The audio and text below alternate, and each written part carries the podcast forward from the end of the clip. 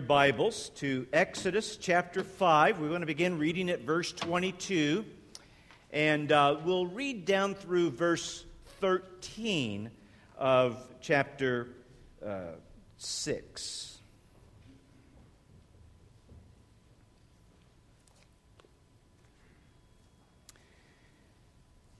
It's on page 48 if you'd like to use uh, a Bible from the church. There should be one in front of you in that rack.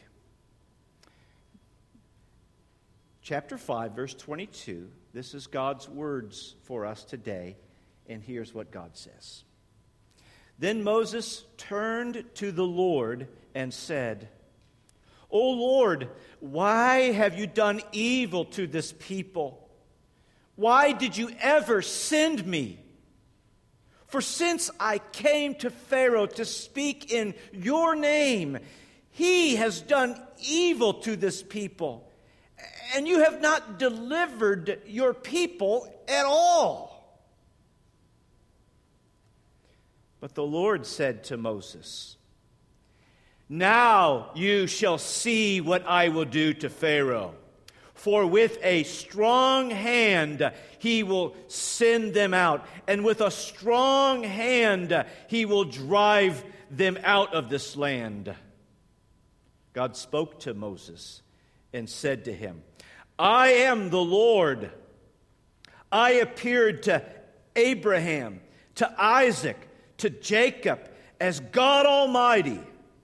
But my name, the Lord, I did not make myself known to them. I also established my covenant with them to give them the land of Canaan, the land in which they lived as sojourners. Moreover, I have heard the groaning of the people of Israel, whom Egyptians hold as slaves. I have remembered my covenant. Say, therefore, to the people of Israel, I am the Lord, and I will bring you out from under the burdens of the Egyptians, and I will deliver you from slavery to them. I will redeem you with an outstretched arm and with great acts of judgment. I will take you to be my people, and I will be your God. And you shall know that I am the Lord your God who has brought you up out from under the burdens of the Egyptians. I will bring you into the land that I swore to give to Abraham, to Isaac, and to Jacob. I will give it to you for a possession. I am the Lord. Moses spoke thus to the people of Israel, but they did not listen to Moses because of their broken spirit and the harsh slavery. So the Lord said to Moses, Go in, tell Pharaoh, king of Egypt, to let my people, the people of Israel, go out of his land.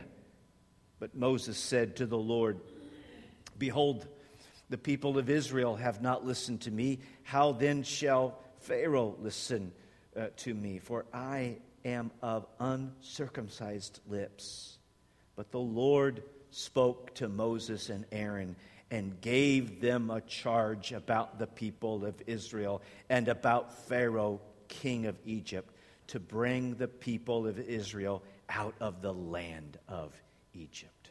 You may be seated. Thank you, Father, for your word for there is no word like your word.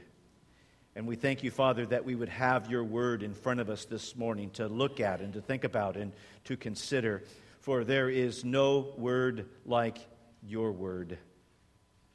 Help us now, Father. Show us wonderful things. Change us. For we pray these things in Jesus' name. Well, Moses has gone to Pharaoh and he has announced to Pharaoh what the Lord had told him to announce. And uh, it's not gone well. In fact, the, the, the burden of, of slavery has only increased upon the people of Israel. And the people of Israel have now lashed out at Moses and Aaron and have, have rendered, if you would, a curse or a judgment upon them. And now Moses turns to the Lord. Two things I want us to look at in this conversation that Moses and the Lord are having with each other. First, I, I want to note something of the importance of returning to the Lord.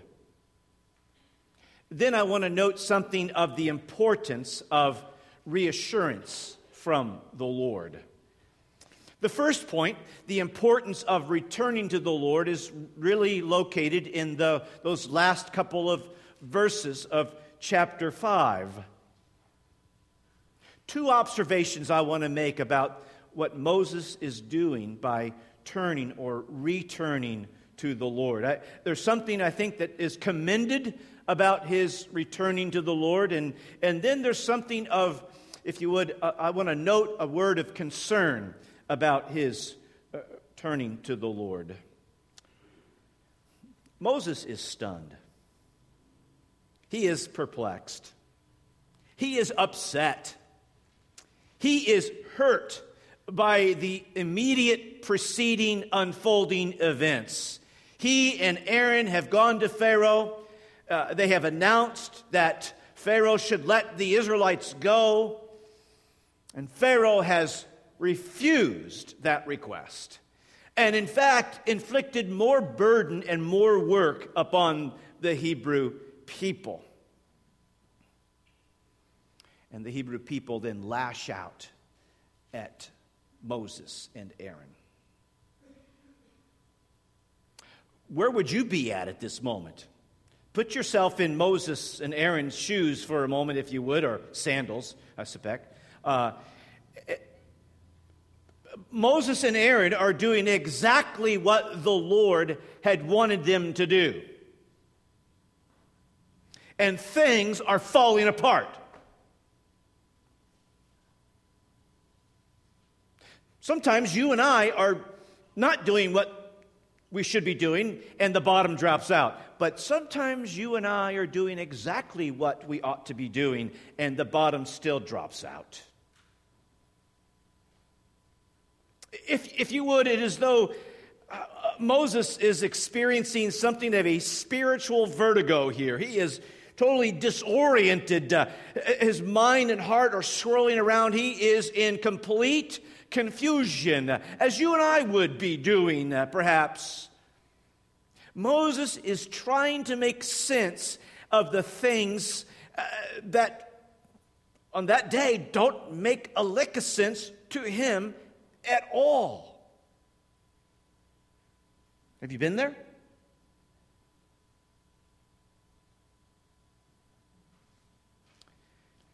He begins to make statements that, on the one hand, are inaccurate, and yet, on the other hand, uh, simply reflect his feeble understanding. Look at what he says once again, verse 22 of chapter 5.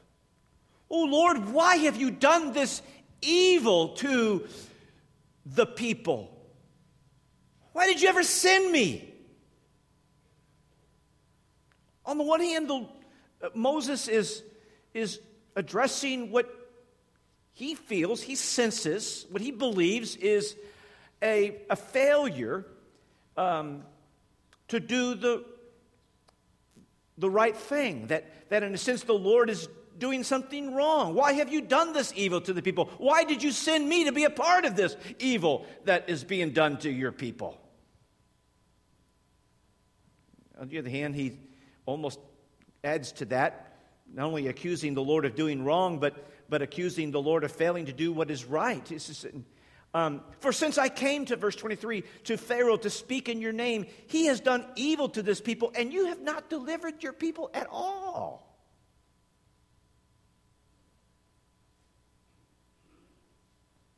Moses is accurately describing how he sees things.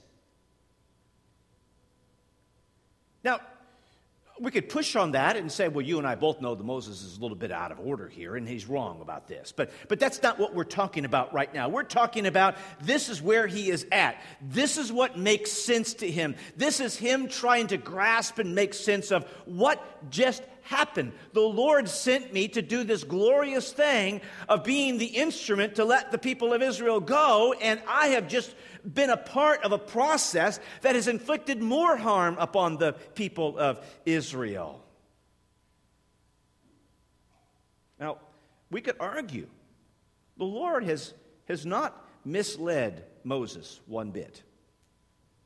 We could look back at chapter 3 uh, as Moses is being given his instructions, and, and uh, th- there was uh, uh, that was very sense of realism being described here in verse 3, verse uh, 19, for instance. But, but, but I know that the king of Egypt will not let you go unless compelled by a mighty hand. I.e., what that means is this is not going to unfold quickly or easily, perhaps. Or in verse 21 of chapter 4, where the Lord says to uh, Moses, and the Lord uh, said to Moses, When you go back to Egypt, see that you do before Pharaoh all the miracles that I've put in your power, but I will harden his heart so that he will not let the people go. This is not going to be a cinch. Is not going to be you kind of roll, you kind of stroll in there, go, "What's up? We're leaving," you know, and and and it, and it just kind of quickly unfolds. Oh, oh, okay, okay, okay. No, this is going to be hard. The Lord has not misrepresented Himself to Moses, uh, and yet Moses's understanding and, if you would, expectations uh, have now been flattened.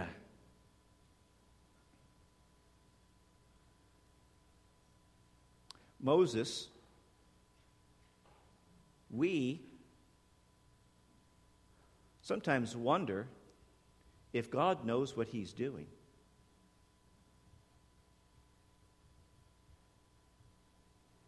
And think about it from this angle. It is, it, it is the kindness of the Lord that He would record these sort of experiences for us so that when you and I wonder, when it's not making sense, when it's not adding up,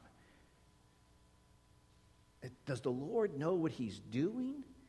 Uh, that, that we're not the oddity, we're not the rare exception uh, of the human being that has those thoughts, that experiences those struggles. The, Lord, in His kindness, builds into His Word uh, how you and I can understand our experience and how we can interpret and make sense of our experience, particularly when our experience is Godward, and that is, we don't understand what He's doing. In fact, we're pretty sure that He's misled us and gotten it wrong, and He doesn't have a lick of sense as to what He's doing. The Lord puts that language in His Scripture to help us to know this is just part of our experience in life life.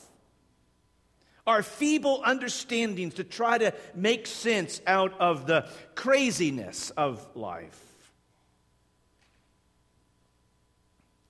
Moses, there, there is at least a, a tinge of, of complaint here in this language, and that's a concern. It's a concern how you and I are often tempted to raise a complaint against the Lord.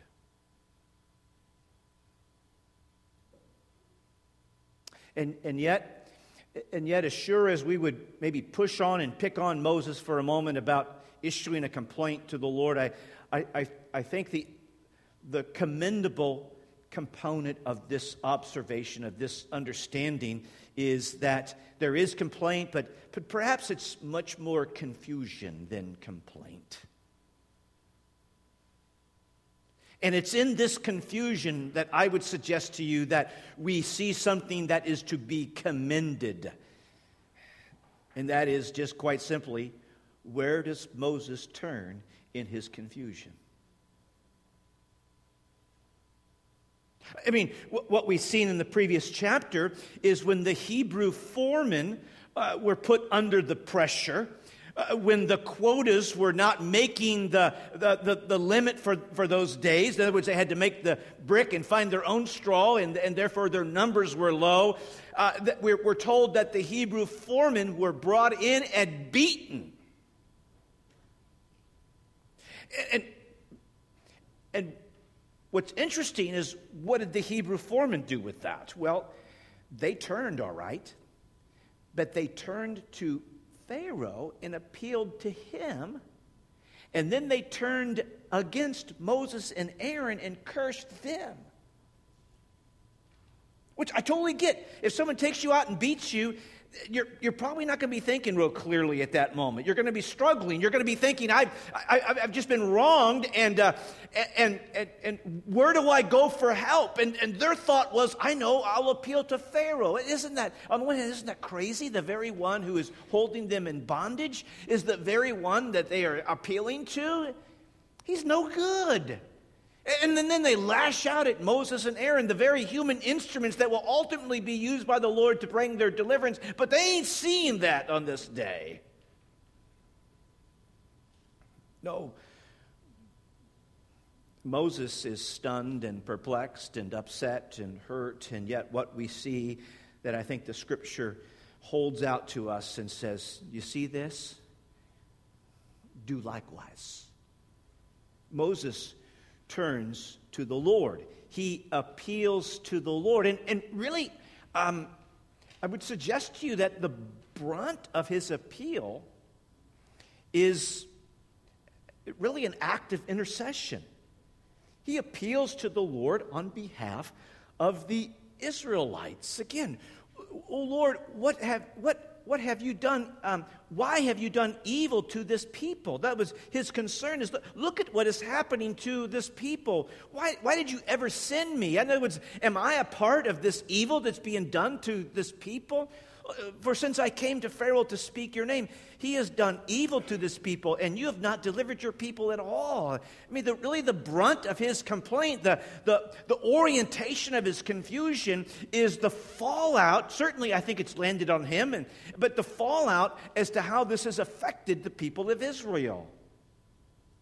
We're seeing an early glimpse of something that Moses will will do throughout the next 40 years of his ministry to the Israelites, and that is he will be a faithful intercessor. He will turn again and again and again and again to the Lord on behalf of the people of Israel.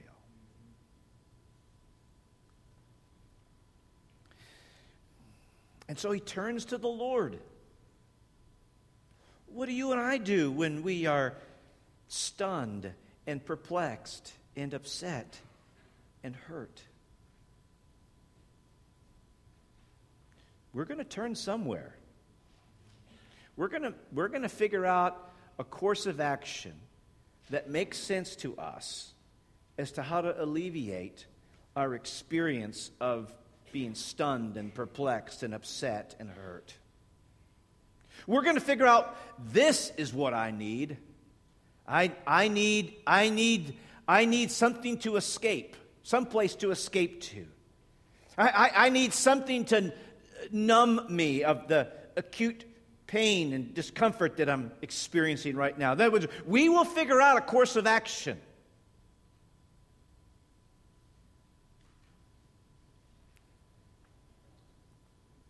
Even if that course of action is the language of Job's wife curse God and die. Even that may sound like appealing recommendation. But Moses turns, returns to the Lord. Again, in the kindness of the scriptures. Uh, and just in case we happen to gloss over this reading and didn't get the point of it, uh, that's okay. There are ample other examples in the scriptures. The scriptures are full of the Lord's confused, stunned, upset, perplexed, hurt people to, who turn to Him in their confusion. Abraham turned to the Lord in his confusion. David turned to the Lord in his confusion. Jeremiah and a host of other prophets turned to the Lord amidst their confusion. John the Baptist, amid his confusion, turns to the Lord. And Jesus Christ himself, hanging on the cross, in a moment that is a bit perplexing and stunning and confusing, confusing when he says, My God, my God, why have you forsaken me? There is a pattern for us. It's a pattern that's commended in Scripture. And that is when you and I are stunned and perplexed and upset and hurt, we have someone to turn to. And we have someone who is prescribed to us by ample commendation that this is how you're to do it.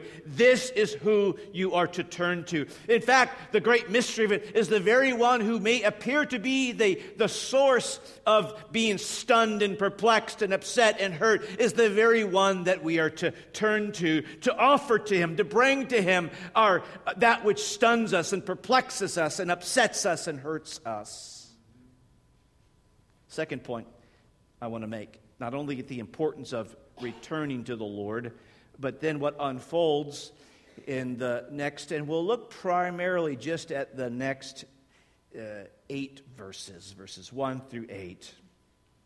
The importance of reassurance from the Lord. Two observations I want to kind of move our way through as we see these words. The Lord speaks to Moses. And the Lord, in speaking to Moses, restates who he is. And the Lord remembers the covenant that he has made. That's huge. It begins with verse 1. But the Lord said to Moses, now you will see what I will do to Pharaoh. Now, not, not before now. You, you, you, you, haven't, you haven't seen what I'm going to do yet. But now you're going to see it. This is going right according to plan. In essence, what the Lord is saying to Moses is watch this.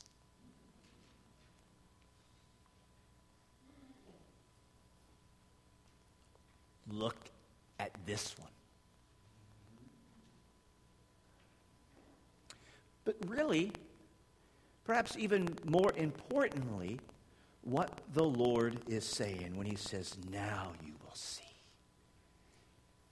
is he's telling Moses the, the answer to Moses' being stunned and perplexed and upset and hurt, the answer is found in the simple notion of what the Lord is saying to Moses is Moses, keep your eyes on me. Watch me. Now watch me. Now look at me do this. When we are stunned, when we are perplexed, when we are upset, when we are hurt, make note of where your eyes are landing. Make note of who or what you are focused upon.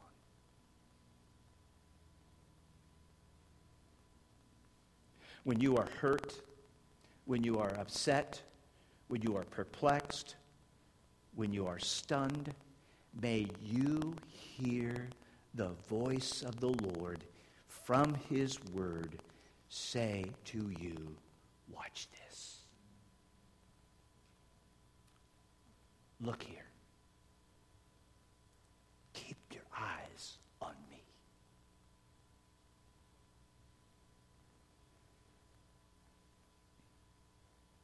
The Lord doesn't rebuke Moses. Moses has issued, a, you could argue, a serious attack.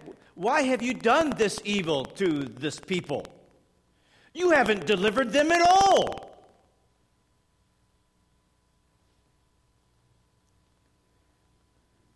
The Lord did not rebuke Moses for that. Neither, however, does he agree with Moses. He doesn't just meet up with Moses, and the two of them just kind of empathize over the misery of the situation. No, he reassures Moses. He reassures Moses of two things. He restates what he's already told Moses, and that is who he is. For with a strong hand he will send them out, and with a strong hand he will drive them out of this land. Which again dovetails with what we read while ago in 421, when, when do before Pharaoh all the miracles that I have put in your power, um, but I will harden his heart, and he will not let your, the people go. Or in 319, but know that the king of Egypt will not let you go unless compelled by a mighty hand. Really, what the Lord is saying, now is the time of my mighty hand. With a strong hand, he will let the people go. With a strong hand, he will drive them out of the land. And guess what? I am the strong hand. Watch this. In essence, he is reminding Pharaoh that he is the, reminding Moses that he is the sovereign Lord.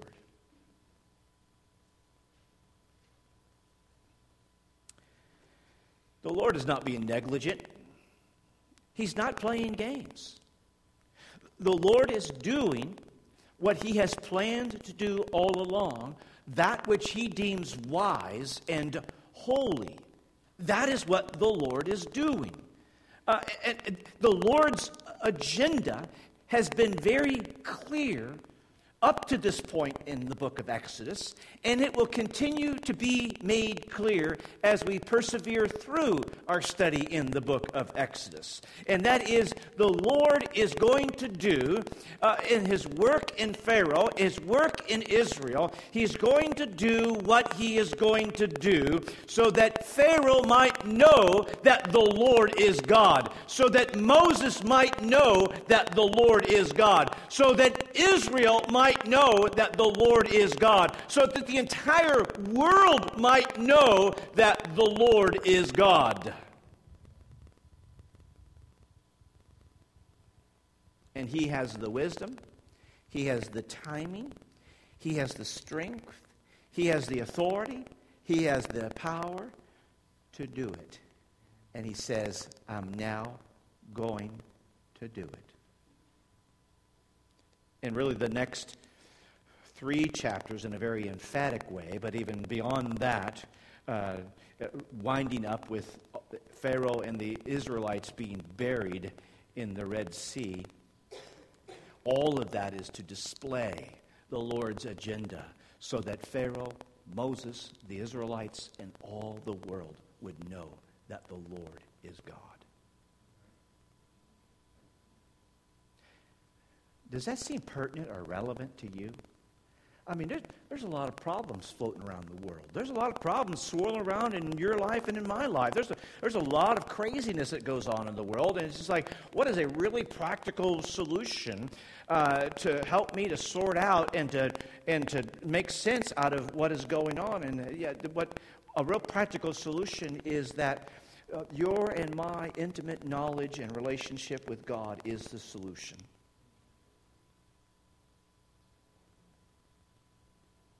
So the Lord unpacks an answer here in which he says four times in these verses. Uh, he does it at the start in verse 2. He does it in verse 6. He does it in verse 7. He does it in verse 8. So almost like a bookends, the, the start and the finish, and, and, and twice in between revolves around the statement that he gave to Moses when Moses asked, uh, what is your name? Who should I say is sending you? And so he begins in verse 2 The Lord spoke to Moses and said to him, I am the Lord, I'm Yahweh. And then he says uh, in, in verse 8, the very tail end of verse 8, look at the very end there, I am the Lord. And then he says in verse 6, Say therefore to the people of Israel, I am the Lord. And, and, then he says in verse 7 And I will take you to my people, and you will be my God, and you shall know that I am the Lord your God. To, to, to the degree that we know and realize and understand and grasp who God is, is the degree to which you and I can begin to make sense out of that which perplexes us and stuns us and upsets us and hurts us, to the degree that you and I know who the Lord God is, to the degree that we walk with Him and then live in relationship with Him, is the degree to which all of life begins to fit together and make sense. Four times, I am the Lord. Why? Why does the Lord tell us that?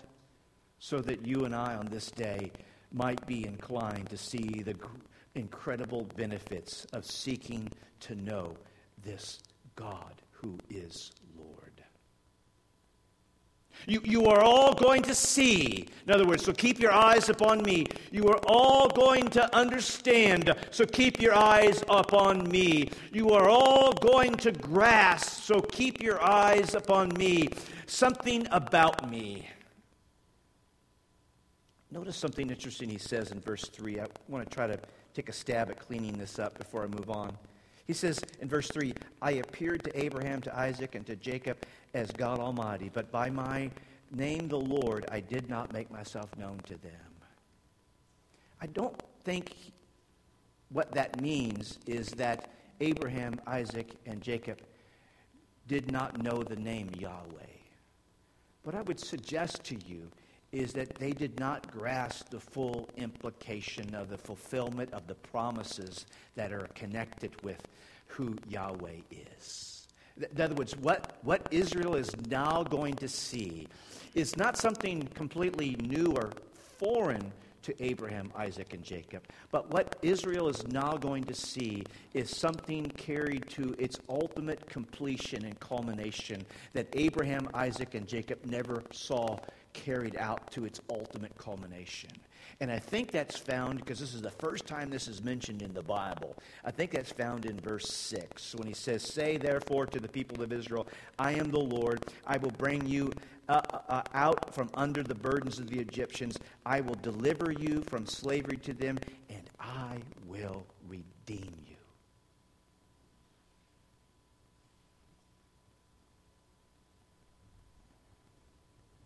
For the very first time in history, what's been noted as a promise, what's been implied in, in, in, in references and suggestions, is now going to go uh, to implementation and to realization. That they are going to be able to know something about Yahweh that's never been experienced before, and that is this Yahweh, this one true God, is the God who steps in and redeems his people. And they're going to see that redemption truly realized when they see the blood of the Lamb in a few chapters painted on the doorposts of their homes, and they see the angel of death passing over those homes. Then they will begin to unpack something of the realization of the God who made us. The one true God is the one God who redeems us. So he says something about who God is. He says something about the covenant that God remembers. In verses 5 and 6, moreover, I have heard the groanings of my people of Israel, whom, I, uh, uh, whom the Egyptians hold as slaves, and I have remembered my covenant. And then in verses 6, 7, and 8, the one who says, I am, now says seven times, I will. The I am is about to will. Look at verse 6. Say therefore to the people of Israel, I am the Lord your God. I will bring you out of out from under the burden of the Egyptians. There's the first one. I will bring you uh, out from under the burden of the Egyptians. I will deliver you from slavery. That's number two. And I will redeem you. That's number three, with an outstretched arm and with great acts of judgment. Verse 7 is, is number four. I will take you to be my people. Uh, uh, number five, I will be your God and you shall be my people. I am the Lord your God who has brought you out from under the burdens of the Egyptians. I will, verse 8, I will bring you into the land that I swore to give to Abraham, Isaac, and Jacob, and I will give it to you as a possession. What is the Lord doing here? He not only reminds Moses of who he is, but he's also reminding Moses of his plans and his promises.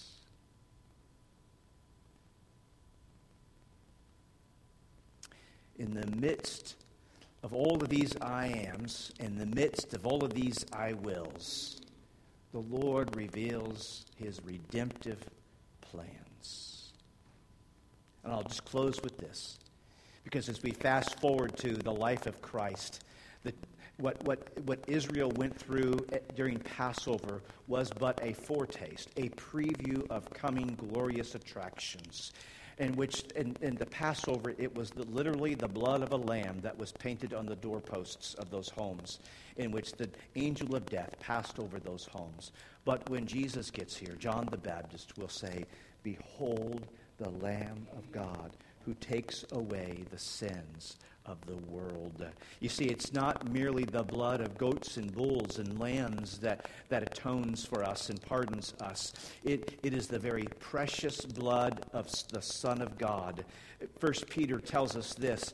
Um, but, but with the precious blood of Christ, like that of a lamb without spot or blemished, we were purchased, redeemed with the precious blood of Christ. Paul says in Ephesians chapter 1, speaking of Christ, in whom we have redemption through his blood. And I'll close with this. When Christ redeems a people, he redeems us from something, just like the Lord did in Moses and Israel's lives. He's going to redeem them from their Egyptian slavery and bondage and burden but he also redeems them unto something. He redeems them unto life in the promised land as his people, with him as their God. The Lord does the same sort of dynamic in and through the Lord Jesus Christ. Any who turn to Christ, even this morning, will be rescued from our bondage to sin, from our condemnation from sin. But all who turn to Christ this morning, all who continue looking to Christ on this day, are not only redeemed from something, we are redeemed unto something.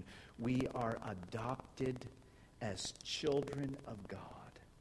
And we are adopted into his family and indwelt by the Spirit that we might walk in newness of life. We are now a free people free to belong to the Lord, free to now honor and love and worship our Lord. This is what happens to any and all who experience the redeeming work of Jesus. So turn to Christ. So, Father, thank you for your word. Thank you for what your word teaches us about us and our troubles, our confusions, our hurts. Thank you that you give us a way, a way to come to you, to return to you, to turn to you. And thank you, Father, that you open our eyes and that you show us wonderful things about who you are and what you are up to. Father, give contentment to our hearts, give peace to our hearts, give strength and hope and joy and all things needed to our hearts. For you alone can do such. We pray these things in Jesus' name. Amen. Let's stand and sing this song.